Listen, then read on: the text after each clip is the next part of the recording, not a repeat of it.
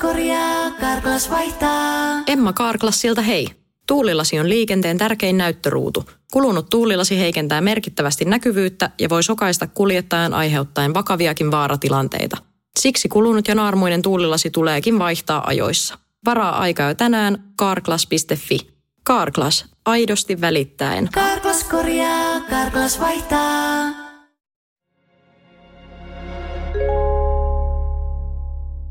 Kuuntelet Murha Pohjolassa podcastia.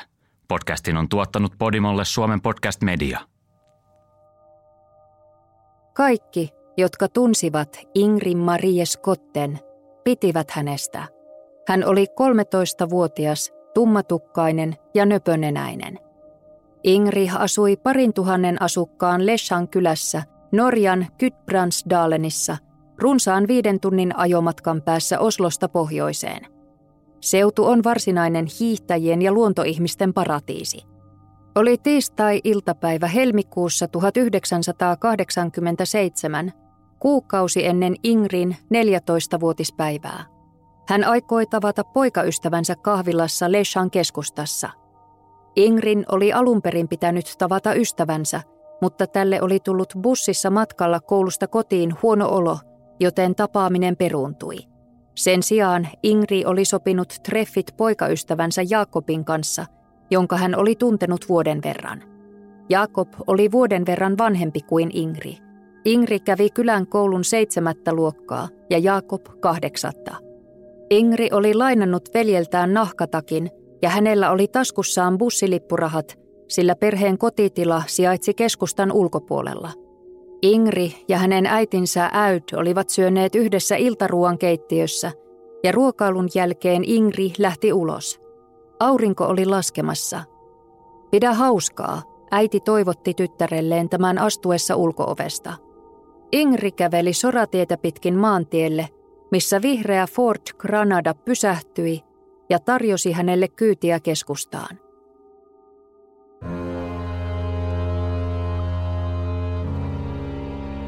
Kuuntelet Murha Pohjolassa podcast-sarjaa, jossa kerrotaan Tanskan, Grönlannin, Ruotsin, Norjan ja Färsaarten huomiota herättäneistä murhatapauksista –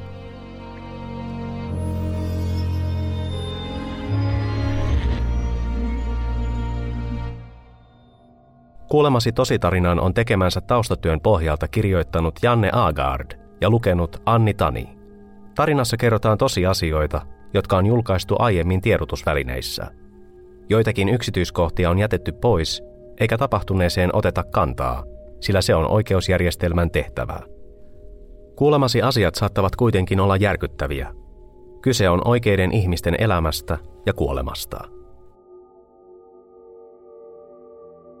Ingri ei palannut kyliltä kotiin sinä iltana.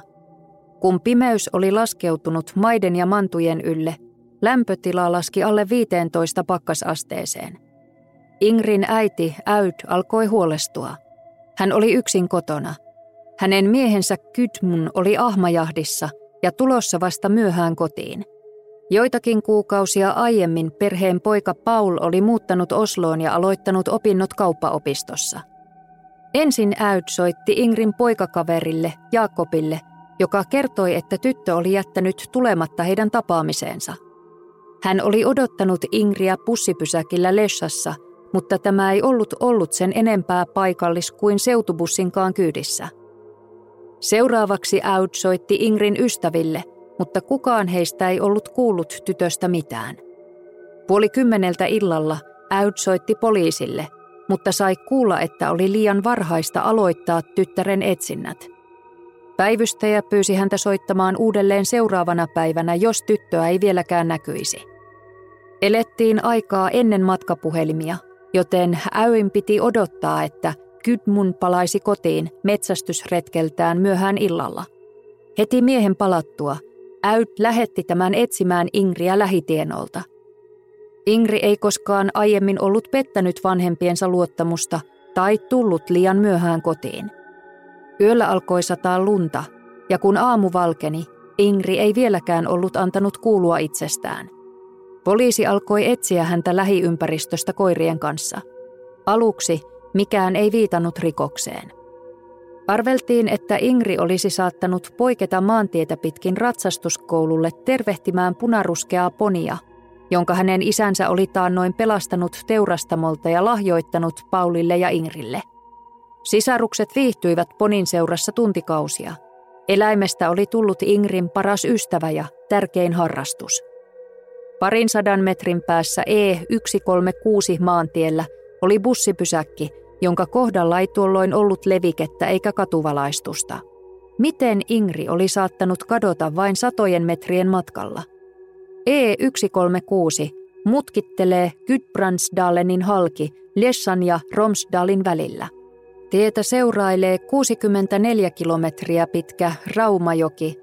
Sen ja maantien välissä on jyrkkää laaksoon viettävää rinnettä. Päivät kuluivat – ja Äyin ja Kytmunin tupa täyttyi sukulaisista, ystävistä ja naapureista, jotka tulivat heidän tuekseen ja varmistivat, että he saivat jotain syödäkseen. Koko Norjan lehdistö kokoontui Lessaan seuraamaan teinitytön etsintöjä. Norjan keskusrikospoliisi kutsuttiin apuun, kun Ingri oli ollut kadoksissa kaksi vuorokautta ja poliisi kuunteli perheen puhelinta – Vanhemmat olivat nimittäin saaneet useita puheluita mieleltään sairailta ihmisiltä, jotka väittivät pitävänsä Ingriä vankinaan. Nykypäivänä tutkintaa hoidettaisiin vastaavissa tapauksissa aivan toisin. Poliisi olisi asettanut nopeasti tiesulkuja ja tutkinut alueella liikkuvia autoja. Tapahtuma-aikana 1980-luvulla se ei kuitenkaan ollut tavallinen toimintatapa – Lisäksi vakava rikollisuus oli Norjassa niin harvinaista, ettei tuollaisia toimia edes harkittu. Siitä huolimatta poliisi käytti etsintöihin kaikki liikenevät voimansa ja lähes 20 rikostutkijaa teki tapauksen parissa töitä ympäri vuorokauden. Poliisiin otti yhteyttä 18-vuotias mies, joka kertoi ajaneensa soratietä katoamispäivänä viiden aikaan iltapäivällä – ja nähneensä Ingrin maantiellä Fordin kyydissä. Auto oli sangen erikoinen, sillä siihen oli asennettu näyttävät sumuvalot. Silminnäkijä hypnotisoitiin siinä toivossa, että hän muistaisi lisää yksityiskohtia. Myöhemmin hän kertoi tiedotusvälineille tunteneensa voimakasta syyllisyyttä. Olisiko hänen pitänyt tuona päivänä lähteä Ingrin perään ja pyytää tämän mukaansa – Tiedotusvälineet olivat kaikkien kimpussa, joilla oli vähäinenkin yhteys Ingriin. Eräs toimittaja meni esimerkiksi koululle etsimään Ingrin poikaystävää. Kaikki Ingrin elämän yksityiskohdat pengottiin. Hän oli ihan tavallinen tyttö, joka leikki mielellään barbeilla ystäviensä kanssa. Myöhemmin hänestä tuli hyvin eläinrakas. Varsinkin perheen lampaat ja koirat ja tietenkin poni olivat hänelle tärkeitä – hän oli tuntenut kolme parasta ystäväänsä, Annemarin, Elinin ja Aasemetten päiväkodista alkaen, ja he olivat erittäin läheisiä. Ingri oli ystävällinen ja luottavainen tyttö, joka oli nimetty isoäitiensä mukaan. Skotten perhe oli asunut maatilallaan Lessan kupeessa toistakymmentä vuotta, ja toinen isoäiti vietti eläkepäiviään parin sadan metrin päässä maatalosta sijaitsevassa asunnossa – 13-vuotiaan Ingrin kiinnostuksen kohteita olivat omin sanoin pojat, eläimet ja musiikki. Hän puhui vanhempiensa kanssa melkein kaikesta. Etsinnät jatkuivat viikkokausia, ilman mainittavia tuloksia. Poliisi kulki kylässä ovelta ovelle todistajia etsimässä. Kävi ilmi, että aika moni oli nähnyt alueella lisäsumuvaloilla varustetun Fordin. Poliisi alkoi keskittyä auton ja sen omistajan etsimiseen – Kahdesta miehestä, joita poliisi halusi puhuttaa, julkaistiin tunnistuskuvat, mutta uusia merkittäviä yhteydenottoja ei tullut. Ingri oli kadonnut kuin maan nielemänä. 39 päivän kuluttua siitä, kun Ingri hyvästeli äitinsä ja poistui kotoaan, hänen ruumiinsa löydettiin Dyrnkornsannan rinteestä Sturdaalista yli 150 kilometrin päässä Lessasta luoteeseen. Kylän nimismies lähti kertomaan suruuutista Skotten perheelle. 13-vuotiaan uhrin olivat löytäneet äiti ja tytär, jotka olivat patikoimassa huimaavan kauniissa luonnossa. Tytär oli sanonut äidilleen, katso, tuolla rinteessä on nukke. Ingri oli tapettu. Ruumiin avauksessa selvisi, että hänet oli ensin raiskattu ja sitten kuristettu. Kun hänen ruumiinsa luovutettiin haudattavaksi, vanhemmat ajoivat ruumisauton perässä Ollesundista hautajaiskirkkoon. Kun saattue ylitti Lessan kunnan rajan, kaikissa taloissa oli lippu puolitangossa. Ingrin hautajaiset pidettiin perjantaina 27. maaliskuuta 1987 Lessan yli 200 vuotta vanhassa ristikirkossa. Kirkko oli niin täynnä ihmisiä, että monien oli jäätävä sen ulkopuolelle seisomaan. Poliisi ohjasi liikennettä, jotta maantiellä ei syntynyt kaaosta. Ingrin hautakiveen kaiverrettiin kuolinpäiväksi 10. helmikuuta. Päivämäärä osoittautui myöhemmin virheelliseksi, sillä Ingri oli elänyt vielä 30 tuntia sen jälkeen, kun poistui kotoaan. Sitä ei kuitenkaan vielä silloin tiedetty. Useiden yleisövihjeiden perusteella poliisi pidätti 37-vuotiaan miehen, joka omisti vanhan vuosimallin Ford Granadan. Miehen nimi oli Pierre Otto Stenvog ja hän asui Ålesundissa noin 50 kilometrin päässä ruumiin löytöpaikasta. Ingrin katoamispäivänä 10. helmikuuta hänen olisi pitänyt saapua suorittamaan rattijuopumustuomiotaan, mutta hän ei mennyt vankilaan. Poliisi aloitti esitutkinnan ja haki miehen määräämistä tutkintavankeuteen 29. huhtikuuta 1987. Per Otto oli pahasti alkoholisoitunut. Hän oli asunut autossaan viikkokausia. Kohtalokkaana helmikuisena tiistai-iltapäivänä hän oli pysäköinyt autonsa maantien varteen ja nukkui sen penkillä, kun ohi ajanut lumiaura oli herättänyt hänet. Otto ajoi maantietä Lessasta poispäin, kun hän näki tien toisella puolella nuoren tytön, joka liftasi peukalopystyssä. Hetken mielijohteesta hän käänsi autonsa ympäri ja poimi tytön kyytiin. Otto tunnusti poliisille heti pidätyspäivänään, että hän oli tappanut Ingrin. Poliisi oli toimittanut Granada-vanhuksen rikostekniseen tutkintaan ja autosta löytyi kiistattoman selviä jälkiä. Vihreän auton maalijäämiä löytyi Ingrin talvikengistä. Autosta löytyneessä villamatossa oli Ingrin verta. Poliisi löysi auton tavaratilasta myös samanlaista erikoisteippiä kuin millä Ingrin kädet oli sidottu yhteen. 11 viikkoa kestänyt tutkinta oli tullut päätökseensä – Per Otto allekirjoitti 75-sivuisen kuulustelupöytäkirjan, johon oli kirjattu hänen seikkaperäinen kertomuksensa Ingrin viimeisistä tunneista. Oikeudenkäyntiaineiston mukaan hän oli aluksi pitänyt tyttöä vankinaan autossa ja houkutellut tämän juomaan alkoholia kanssaan. He nauttivat yhteensä 50 olutta ja pari pullollista votkaa. Hän raiskasi 13-vuotiaan tytön kahdesti sillä välin kun piti häntä autossaan. Ensin etumatkustajan istuimella ja sitten toistamiseen tavaratilaa vasten sidottuaan tytön kädet yhteen teipillä. Hän ajoi 200 kilometriä Lessasta kohti Ålesundia, mutta mitä lähemmäs Ålesundia hän tuli, sitä neuvottomampi hän oli.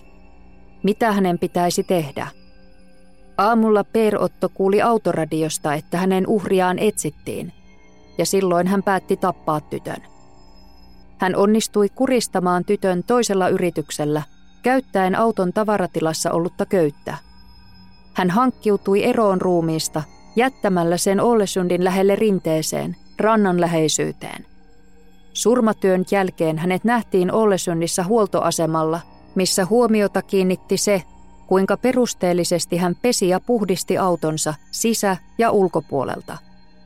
Oikeudenkäynnissä Oton rikosrekisteri tuli julki.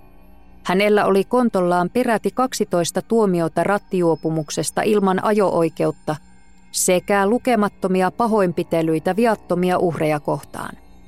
17-vuotiaana hän oli uhannut tappaa kaksi poliisia, jotka olivat pidättäneet hänet puukon kanssa riehumisesta – Silti hän oli ollut naimisissa ja hänellä oli kahdeksan lasta kolmen eri naisen kanssa. Hän oli ollut väkivaltainen myös perheenjäseniään kohtaan. Hänen viimeisimmän puolisonsa oli pitänyt hakeutua lapsineen turvakotiin.